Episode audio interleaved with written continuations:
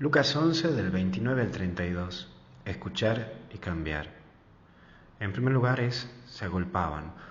Hoy muchas personas buscan a Dios de una u otra manera, buscan ese alivio a sus vidas en algo sobrenatural. Nosotros los cristianos no presentamos una ideología o una receta mágica. Nosotros te presentamos a una persona viva, a Jesús.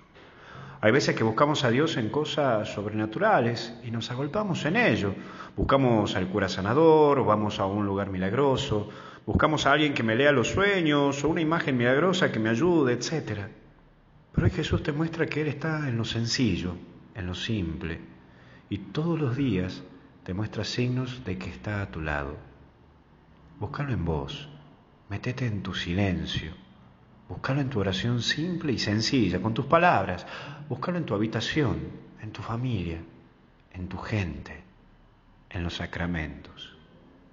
Ahí te aseguro que hay algo más extraordinario que en aquello que vos crees que es extraordinario.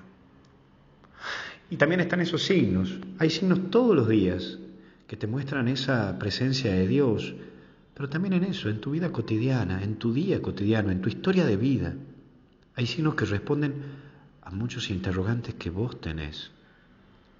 Pedirle a Dios que te haga ver, que puedas darte cuenta qué es lo que Dios quiere para vos y de vos y por dónde vas caminando. Que te abra los ojos para tener claridad en tu vida y para que vos, por sobre todo vos, seas claro. Para que tengas en claro dónde ir. Por eso no te atontes y trata de buscar la calma para ver los signos que están frente a tus ojos y no te das cuenta y te dicen aquello que tenés que hacer o por dónde ir. Por eso baja un cambio y pensá por dónde hay signos que son las pistas para tomar las decisiones adecuadas para tu plenitud de vida, para tu plan de vida, para ese plan de vida que Dios tiene para vos, para tu felicidad. Y por último, generación mala no puedo decirte que todo es tranqui en la vida, no.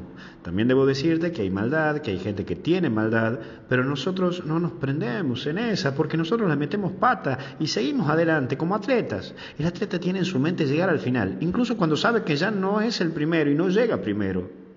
Lo mismo sigue hasta el final.